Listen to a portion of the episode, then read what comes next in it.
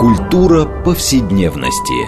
Здесь мы говорим о том, что формирует и наделяет смыслом наше прошлое, настоящее и будущее. Ведущая, главный редактор издательства «Новое литературное обозрение» Ирина Прохорова. Культура повседневности. Программа предназначена для лиц старше 16 лет. Здравствуйте! Мы продолжаем цикл передач под общим названием «Культура повседневности». Напомню нашим радиослушателям, что эта программа посвящена разнообразным темам, связанным с нашими ежедневными практиками, различными укладами жизни. Всего того, что мы часто пренебрежительно называем бытом. Однако наша программа стремится показать, что многие стороны повседневной жизни являются важнейшей частью культуры и во многом предопределяет и формирует ее развитие.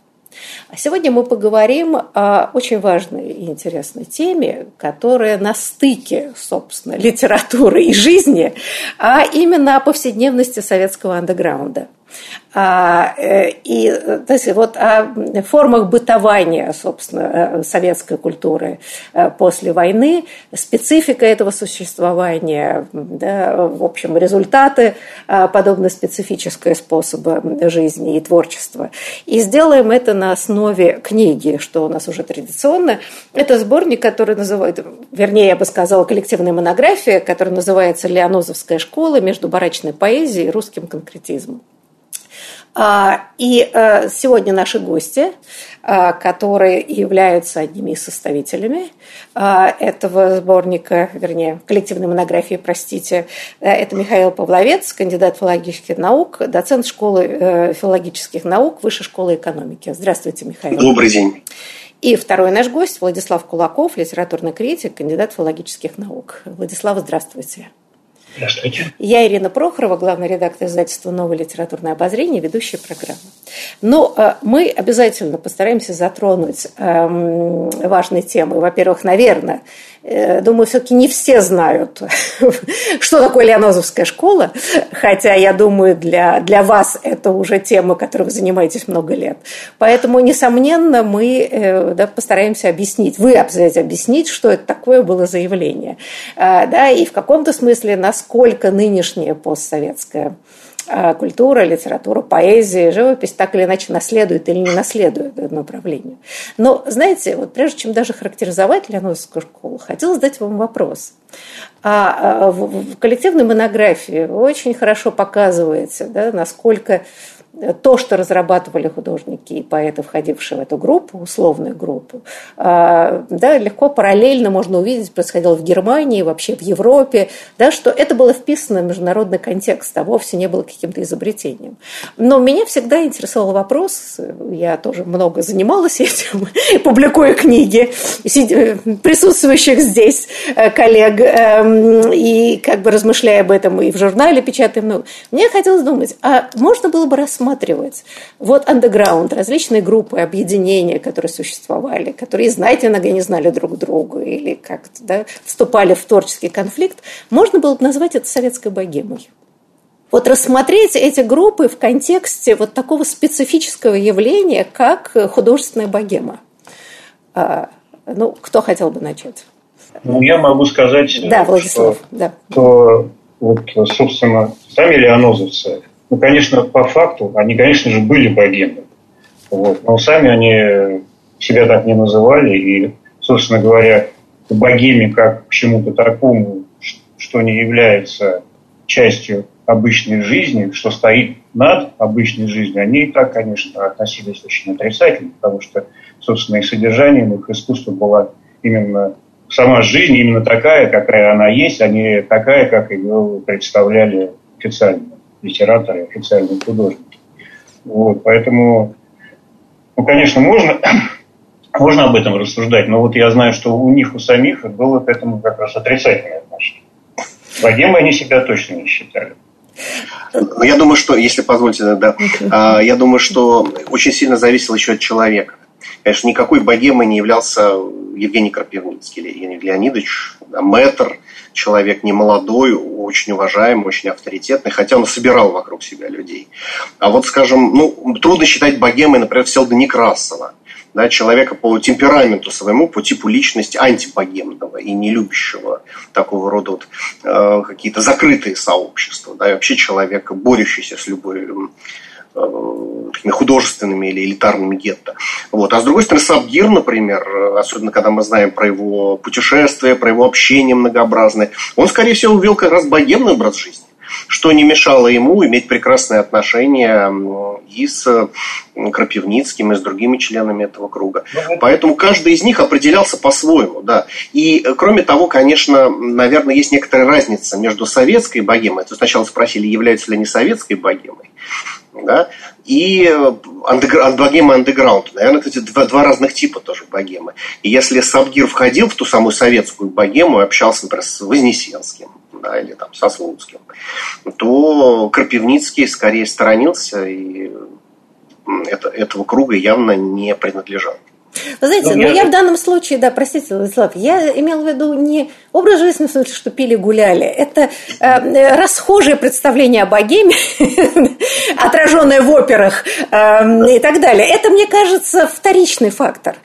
Богема, если посмотреть исторически, да, это молодые таланты, которые не входят в истеблишмент, которые мечтают, конечно, об этом, неважно, да, они образуют такие дружеские кружки, они, значит, творят, и там создаются какие-то новые формы и так далее, и часто к ним относятся истеблишмент с большим подозрением, не пытаются их принимать, и все. Я имела в виду вот это, да, конечно, советская специфика накладывала отпечаток вообще на жизнь всех людей, знаете, те, которые в истеблишменте, не истеблишменте, но на самом деле вот свое время ведь была книжка Михаила Гробана, его дневники, да? И совершенно замечательно там вот описывается днем за днем, как существовала эта группа, немножко другая. Но правда, это жизнь богемы, да? Создание своей собственной какой-то среды, образа жизни. Можно пить, конечно, некоторые и не пили. Но вот почему-то мы никогда на это не смотрели, да? При всех обстоятельствах, что советское вообще порождало все, я бы сказала, не совсем такое классическое, как мы знаем, в европейской культуре. Владислав, я вас перебила. Да. Ну, я соглашусь, конечно, и с уточнением Михаила, безусловно, и Сабгир, и Холлинг, кстати, вот они, пожалуй, вели богемный образ жизни отчасти. Вот, и справедливо то, что Ирина Дмитриевна говорит, и разумеется. Но дело в том, что советская специфика, она состояла именно в том, что вот этот вот истеблишмент советский, это, в общем-то, даже был не мейнстрим. Вот. Это было такое весьма специфическое явление культурное.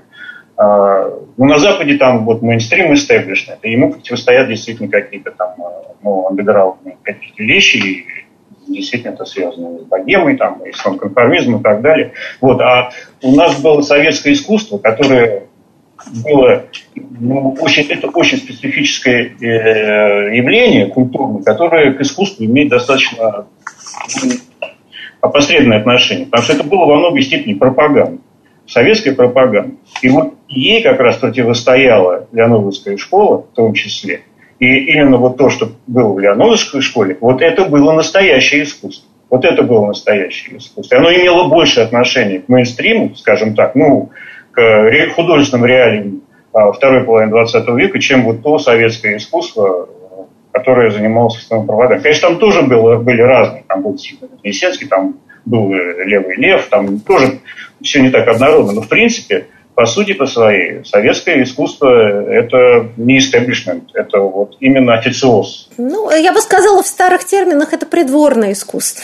Если мы возьмем более раннюю эпоху, вот есть придворное искусство по принципу «чего изволите», да, и это светское искусство в форме такой специфической, андеграундной, где разрабатываются действительно новые направления. Богема немножко сбивает оптику, да, наш разговор. Все-таки нам кажется, что богема – это те, кто и свою жизнь строит как произведение искусства, занимается таким нечто жизнетворчеством, да, и своей жизни делает представление. А для многих авторов андеграунда как раз это представление не было потребностью. Мне вот ближе понятие «художественный круг», понятие Ильи Кубакова.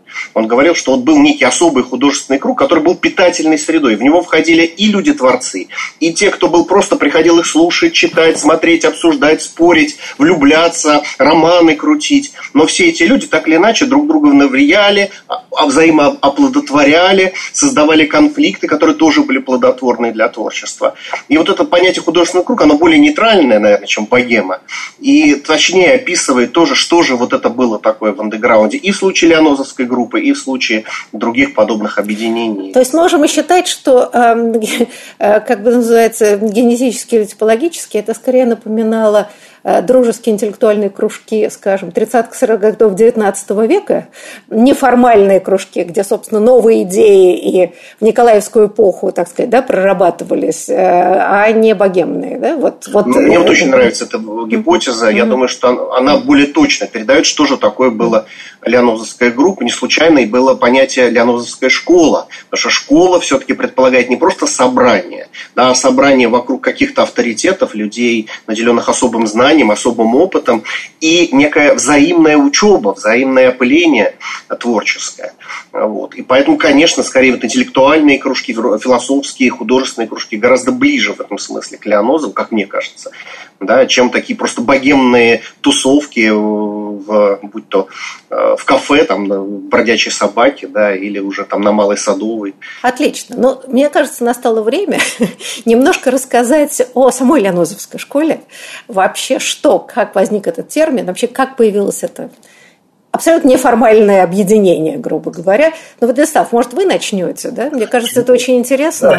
Да, я всегда привожу вот эту вот цитату, сейчас я ее тоже найду и прочитаю, Евгения Леонидовича Крапивницкого, когда его выгоняли из Мосха после разгромной выставки 1963 года, выставка называлась «Новая реальность», там, где Хрущев разогнал всех, ну, весь этот авангард, который он там увидел.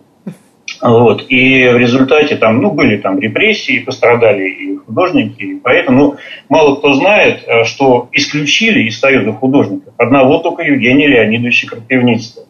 И исключили его именно за создание Лианозовской группы. И он писал объяснительную. И вот я эту объяснительную всегда цитирую, сейчас процитирую. «Лианозовская группа состоит из моей дочки Вали, моей внучки Кати, внука Саши и его отца Оскара Рабина, которые живут в Лианозово». Вот что такое была Лианозовская группа изначально. Действительно так, это круг общения. И это, собственно говоря, это было присуще, ну, не только русской литературе там, 19 века, эти кружки. Они были всегда и везде, и у нас, и на Западе, и где угодно. Это, естественно, художникам, у которых близкие художественные вкусы, близкие искания, стремления объединяться, общаться и так далее. Вот. И то же самое произошло и вот в ранние послесталинские годы. То есть, когда, как говорил Некрасов, до искусства перестали убивать, вот появилось вот это самое новое искусство, и в том числе, ну, вот были разные центры, где оно образовывалось. Вот одним из основных центров это было вот это подмосковное Лианозово, который тогда был подмосковным.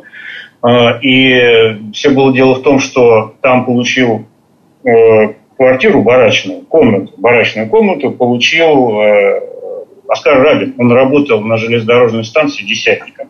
И вот в эту комнату, и да, и стал там в конце 50-х, в начале 60-х, стал там выставлять свои картины и картины своих друзей. Вот. И помимо того, что там были картины, там выступали поэты. Вот тоже друзья этих художников. Вот постепенно сформировался такой круг общения. Вот, и с годами это получило название Лианозовской школы. Еще одну цитату из Всеволода Некрасова, я тоже сейчас ее. В 1988 году он это написал. КГБ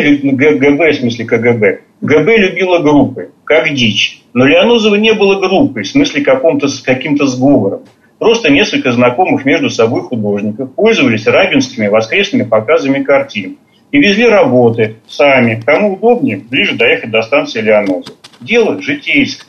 С поэтами, в общем-то, то же самое. Никакого оформления, условий, манифестов, программ все равно не было. Не было самого вкуса, охоты самим себя обзывать, чистить какой-то группой и школой. Зато был серьезнейший интерес, за свой-то ручаюсь. А что там делают остальные? Так Лианозовская группа, которой не было, и формировала Лианозовскую школу, которой не было, но которая что дальше, то больше ощущается ого-го какой штуки.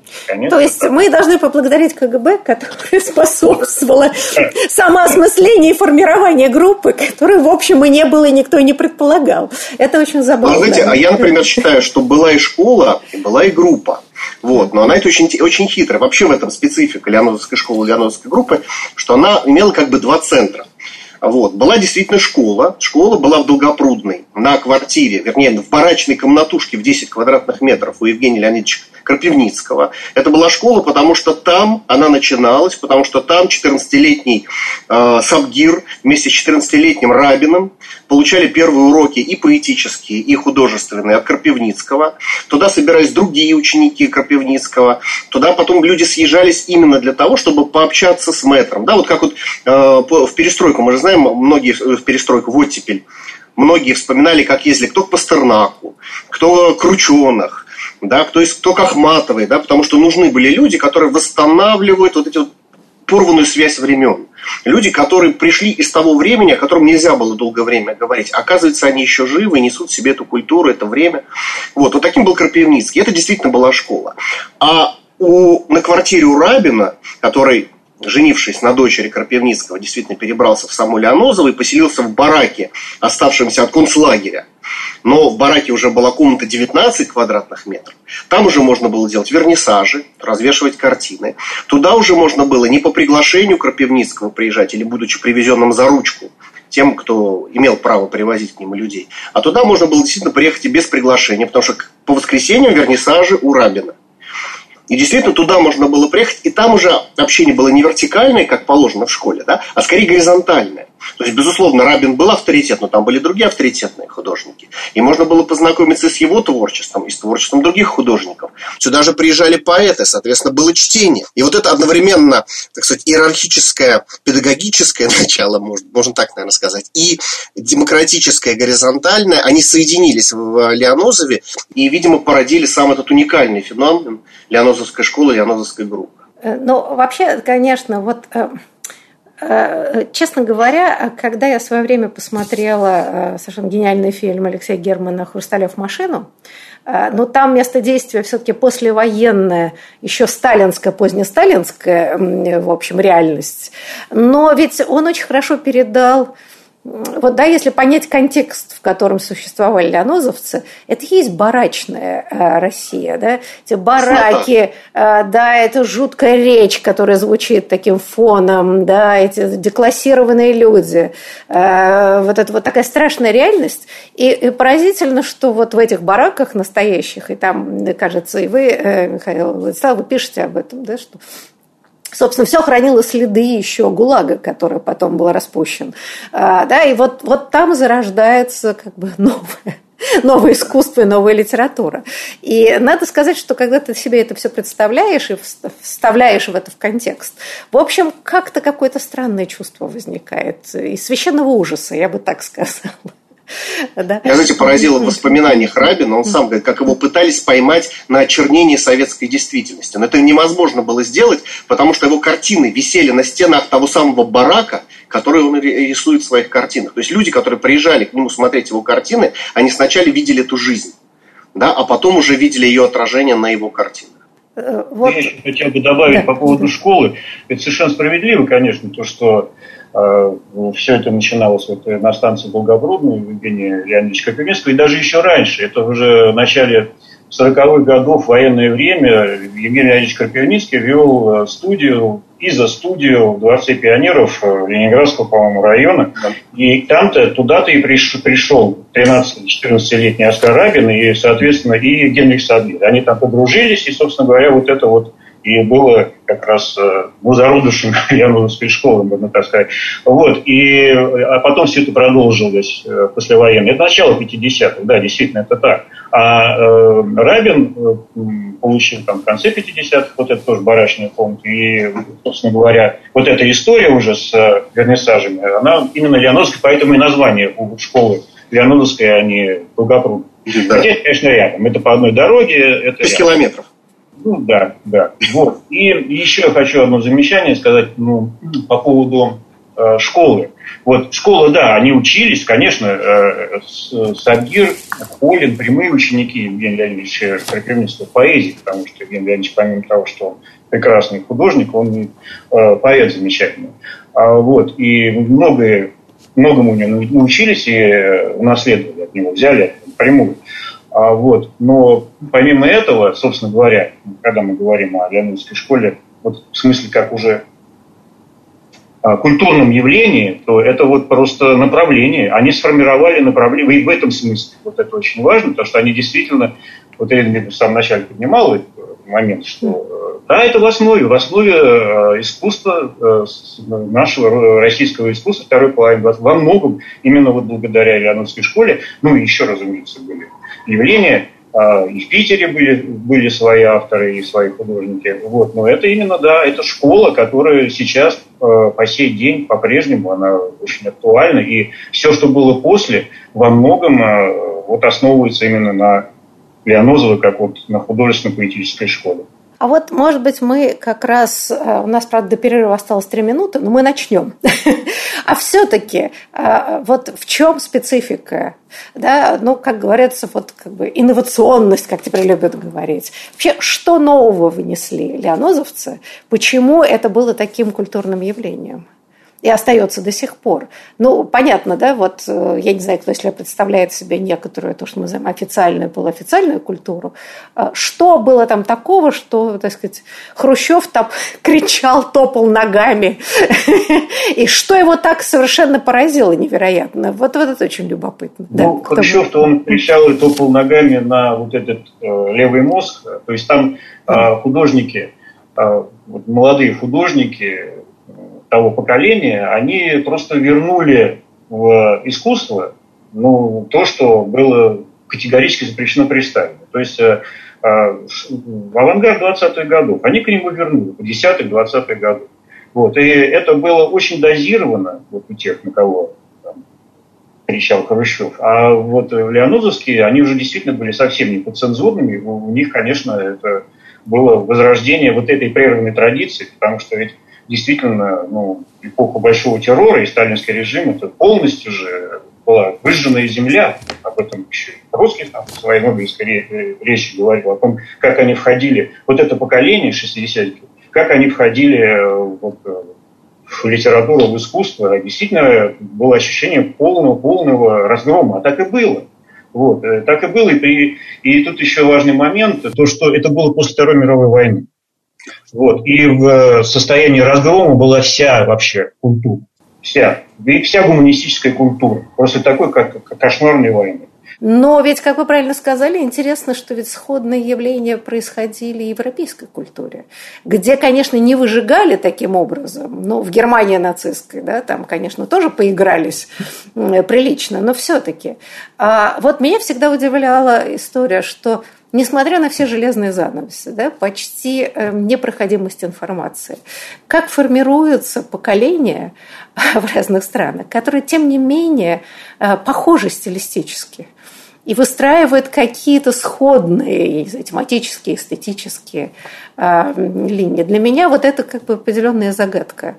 Вот вопрос мой, собственно говоря, пытаясь вернуться и к авангарду, и, так сказать, да, вообще к каким-то начинаниям до 30-х годов. А, собственно говоря, этот тип эстетики и культуры какой? Вот как его можно назвать?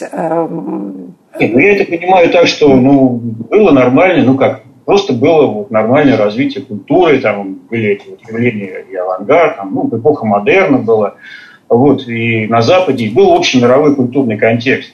Вот. А потом произошли вот эти катаклизмы с вот этими тоталитарными режимами и с Второй мировой войны. Ну, это все началось, конечно, в эпоху Первой мировой войны.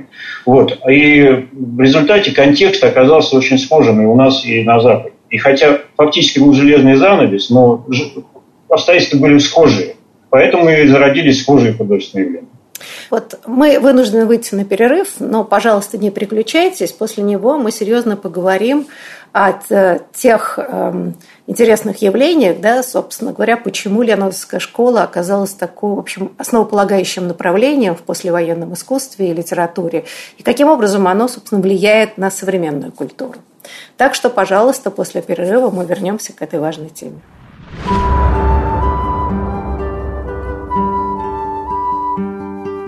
Здесь мы говорим о том, что формирует и наделяет смыслом наше прошлое, настоящее и будущее. Культура повседневности. Мы продолжаем нашу передачу в рамках проекта «Культура повседневности». Напомню нашим радиослушателям, что мы сегодня говорим о повседневности советского авангарда, отталкиваясь от коллективной монографии, которая называется «Лианозовская школа. Между барачной поэзией и русским конкретизмом». И с нами два гостя, которые являются составителями, одними из составителей этой коллективной монографии. Это Михаил Павловец, кандидат филологических наук, доцент школы филологических наук Высшей школы экономики, и Владислав Кулаков, литературный критик, кандидат филологических наук. И я, Ирина Прохорова, главный редактор издательства «Новое литературное обозрение», ведущая программа.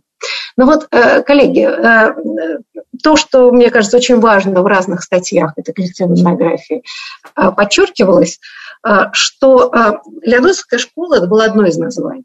Да? Второе название это был, в общем, конкретизм, и, да, который много сравнивали с направлением в Германии приблизительно тех же годов. Вот, может быть, немножко о конкретизме и что-то, еще, извините за игру слов, более конкретное об эстетике, да, ну вот, может быть, даже прочитаете какие-нибудь стихотворения, чтобы понять вообще, что это, да, что за новаторство реальное было заложено в Лианозовской школе. Знаете, я, похоже, это корреспондирует с моей как раз статьей, в том числе, да, в этом. Я готов попробовать сказать. Я на что обратил внимание, что само понятие конкретизм в основном используется именно в России. На Западе больше употребляется понятие «конкретная поэзия».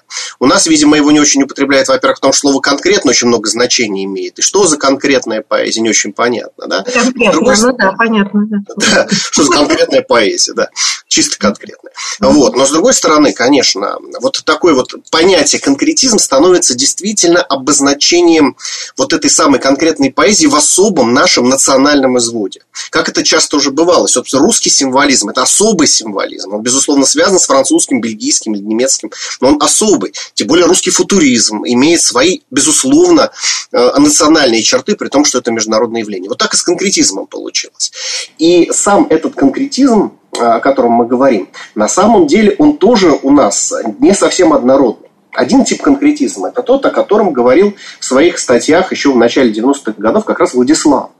Да, где конкретное прежде всего противостоит всему абстрактному, а абстрактное ассоциируется с идеологическим, с мертвым, с мертворожденным, с дидактическим, да, с тем, что связано с навязыванием определенной идеологии. То есть конкретное – это очищенное от идеологии, очищенное от политики, в том смысле, что имеется в виду от политической тенденции. Это попытка говорить о вещах, как они есть, о жизни, как они есть, не приукрашивая никаким типом идеала, будь то идеал коммунистический или идеал антикоммунистический. Да, это попытки трезвого, очень прямого, честного взгляда на жизнь, на человека.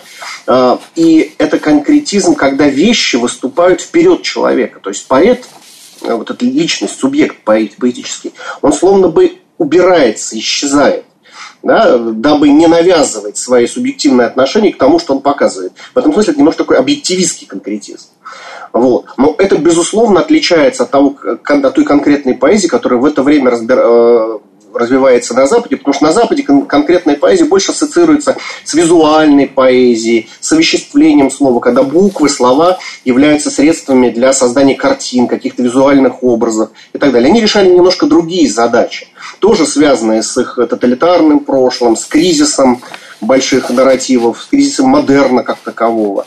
Но решали по тем вопросам, которые были заданы в рамках их собственной культурной логики.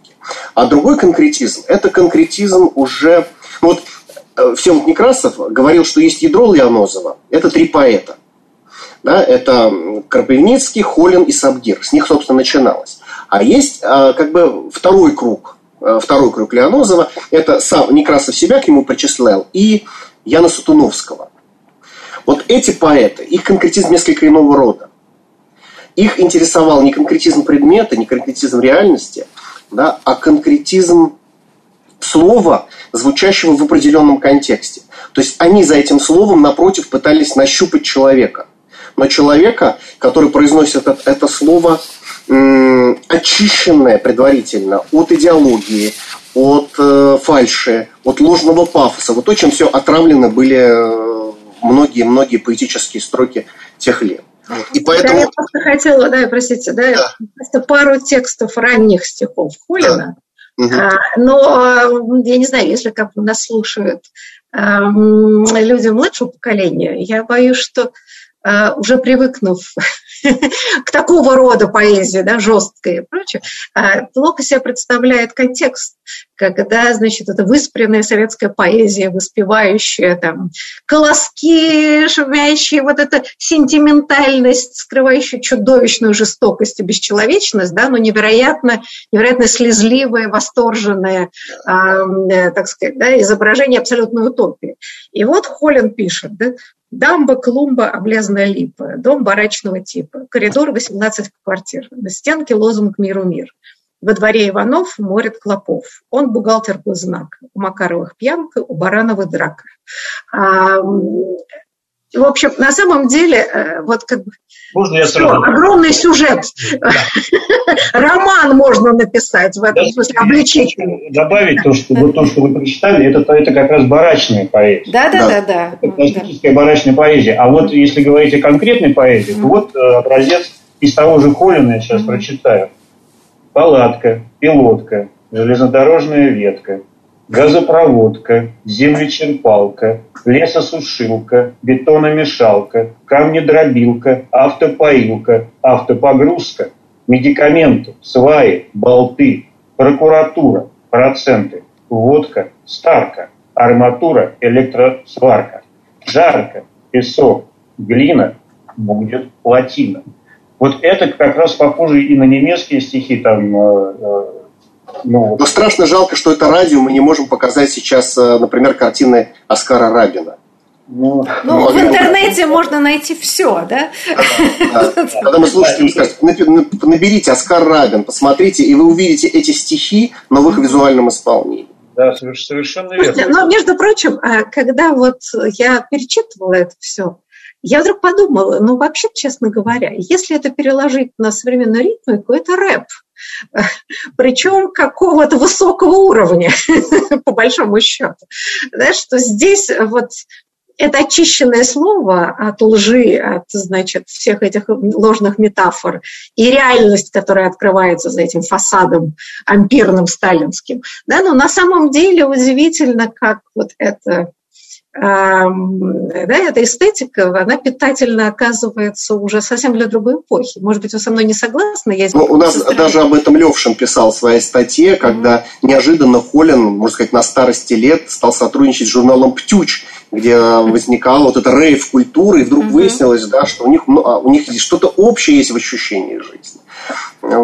Так что, когда мы говорим, что Леонозова – это очень современно, это то, что лежит в основе действительно актуальной современной культуры, конкретный совершенно пример. Знаете, у нас были программы, связанные с Приговым, например, в ранней опять поэзии, еще барачной, у Холина вдруг наткнулась на четверостишие. «Я в милиции конной служу, и за порядком в столице слежу, и приятно на площади мне красоваться на сытом коне». Сразу вспоминаешь цикл про милиционера Пригова, который приходит позже. И в этом смысле это удивительно, как действительно многое вырастает. Я главное, что одно из главных программных стихотворений всего Леонозова, которое предопределило многое из того, что мы сегодня называем поэзией, это, конечно, такое стихотворение однострок, которое пародирует, наверное, такие авторитетные высказывания советского времени, высказывания Ленина или Брежнева, но на самом деле является очень важным для нас. Это строчка Яна Сатуновского. «Главное – иметь нахальство знать, что это стихи». То есть это поэзия про то, что ты должен разрешить себе отнестись, разрешить себе увидеть в этом поэзию. не опираясь... Вы знаете, с чего мне... Когда я понял, что же на самом деле сделали леонозовцы. Дело в том, что я же преподаю не только студентам, но еще и школьникам. В лицее Высшей школы экономики у меня есть класс, и я к ним пришел с Леонозова. И что их... Я увидел их шок. А что это стихи, а что это поэзия? То есть я им читаю Некрасова. Да? Там... Весна, весна, весна, весна, весна, весна, весна, весна, весна, весна, весна, весна, весна, весна, весна, весна. И правда весна. И вот я им это читаю, а у них удивление. А что, говорит, это поэзия? И мы говорим, главное иметь нахальство знать, что это стихи. А давайте подумаем, а почему это поэзия? Где здесь рождается поэзия?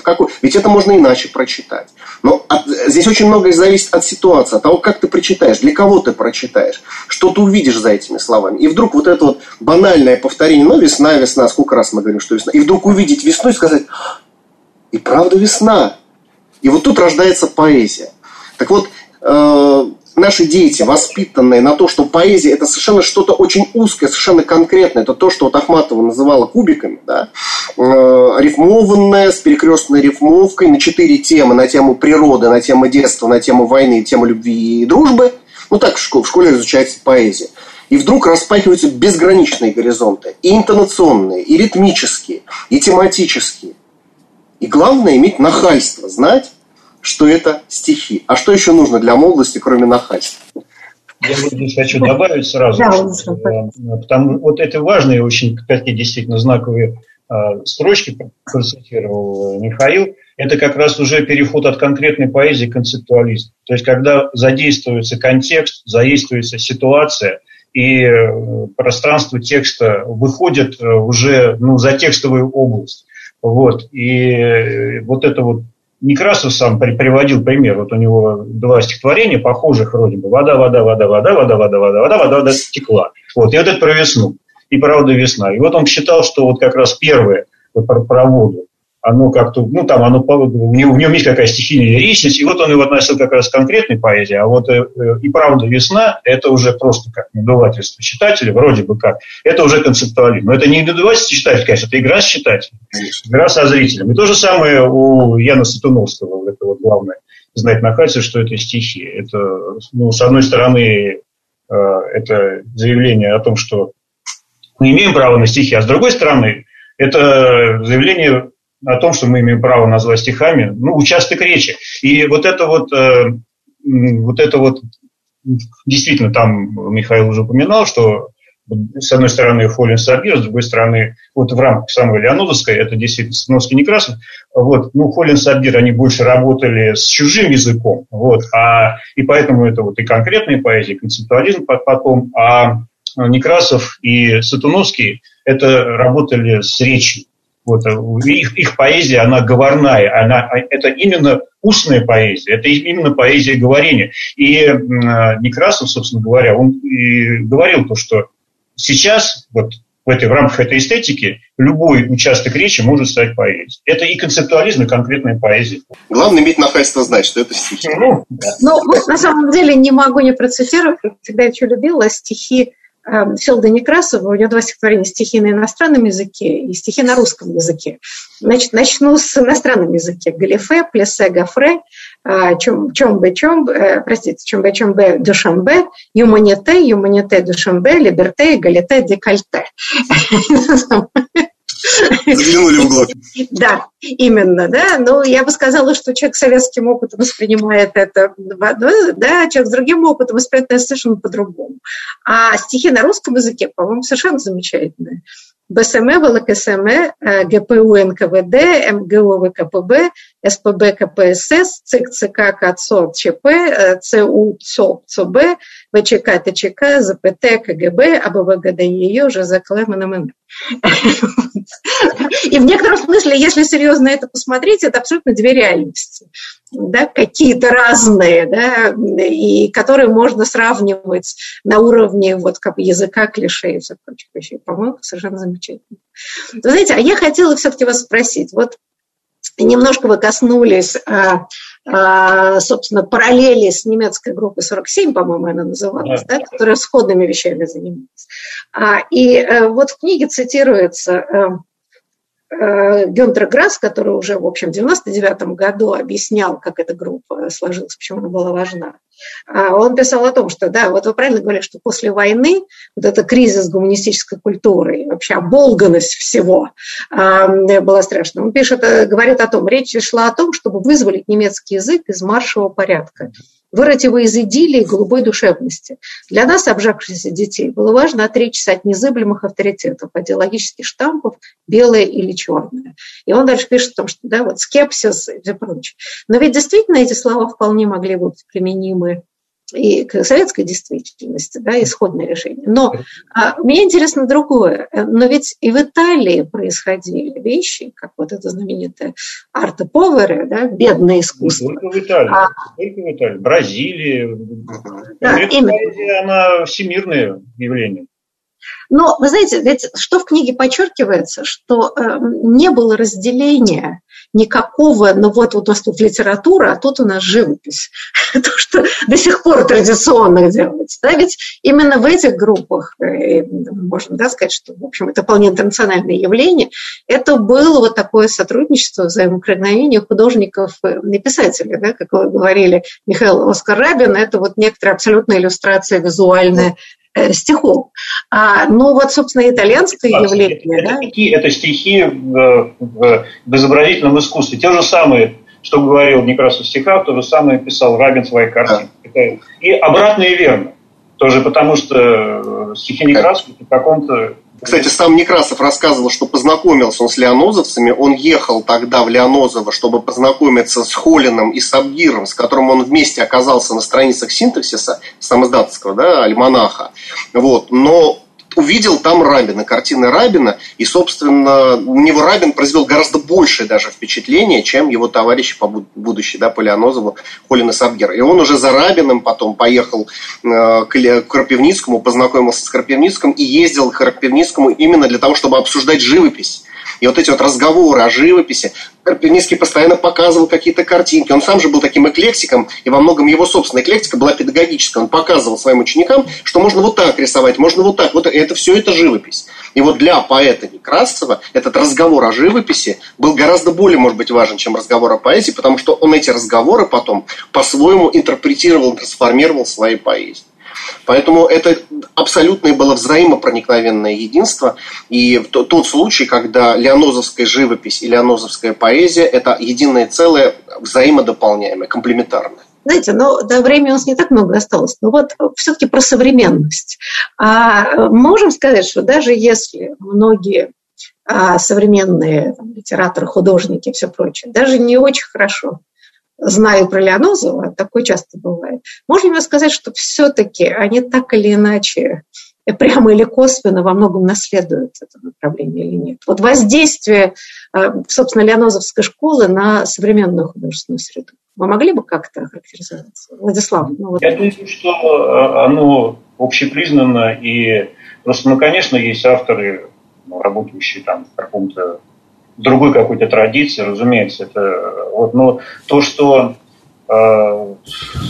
называется актуальным искусством, вот, то, что формирует художественное пространство, галереи и прочего, конечно, все восходит именно, ну, вот той самой, тому самому неофициальному искусству 50-60 годов, не только Лермонтовского, вот, потому что, ну, соцреализм прочно забыт и справедливо, вот, а вот этот художественный язык, который он тогда сформировался на основе каких-то идей от модерна, авангарда 10-20-х годов, он сформировался в 50-е, 60-е, вот, и этим языком и говорили все последующие поколения. Ну, во многом они формировали свой язык. Вот, но я думаю, что практически все современные авторы и в литературе, и в искусстве изобразительном знают о Лианозове. Вот, как минимум знают. А для многих он очень важен. Я думаю, если можно добавить, да, две главные линии наследования – от искусства модерна, от искусства и поэзии Серебряного века, это линия акмистическая, неоакмистическая, постакмистическая, да, и футуристическая. Так вот, акмистическая – это в основном ленинградская школа, это Бродский, да, это Найман, вот эта линия. То футуристическая линия, это, конечно, она шла в значительной степени через линию Леонозова. Линия авангарда, неоавангарда. И те авторы, для которых авангардистская традиция является актуальной, важной по отношению к слову, по отношению к субъекту человека, да, по отношению, собственно, к работе с материалом словесным. Они не могут писать так, как будто Леонозовской школы не было. Леонозовская школа – это важнейший, так сказать, передаточный механизм культурный. Вот. И поэтому возьмем ли, там, не знаю, Бонифация Лукомникова, возьмем Андрея Родионова, да, возьмем Сенсенькова. Все равно эти поэты не могут писать так, как будто до них не было Самгира, не было Некрасова, да, или не Барахолина, или Сатуновского. Знаете, а вот мой последний вопрос, у нас осталось буквально 3 минуты. Но мы неоднократно возвращались к идее кризиса гуманистического искусства после Второй мировой войны, поиски языка, да, и Теодор Адорно говорил о том, что после Освенцима можно писать стихи. То есть, да, вот это поиск нового языка, я не знаю, концепции мировоззрения после страшной катастрофы. А читая сейчас, перечитывая многие вещи, не только Леонозовской школы, а да, вот широким спектром андеграундной культуры, а можно их назвать новым гуманистическим искусством? Или нет? И это на самом деле вопрос, как мы, конечно, я понимаю, что это вопрос гигантский, но тем не менее это интересно. Если читать и видеть, как они вскрывают вот этот гламур сталинский, да, за которым чудовище, то, чем и занимался и потом московский концептуализм, мы можем считать это новую форму гуманистического искусства или нет? Скажу так, что, во-первых, речь шла о кризисе не искусства гуманистического, а культуры, просто гуманистической культуры, той, которая она там формировалась с эпохи Возрождения. Вот. И вот то искусство, которое появилось у нас на Западе. Вот. И группа 47, кстати говоря, она там была вовсе не конкретисты сплошь, там были совершенно разные авторы. Вот. И то, что сформировалось у нас и на Западе, как говорил Некрасов, независимо, но по схожим причинам, вот, это и стало ответом на этот кризис, и да, это стало возвращением на новом этапе, возвращением на гуманистические рельсы, если можно так говорить. Да, человек теперь интересует не как проект, да, человек как человек, в его слабостях, в его боли, в его ничтожности зачастую. Да, и, безусловно, это гуманистическая традиция, и, может быть, поэтому тоже нам необходимо это пройти и прочитать для того, чтобы вернуться к исходной точке на новом уровне и вернуть человека в поэзию и в жизнь. А вот на самом деле, ведь это очень любопытно, мы видим как бы такие тревожные тенденции последнего времени в жизни российской, в том числе художественной. А не происходит ли опять подмена представления о гуманизме таким сладеньким красивостью?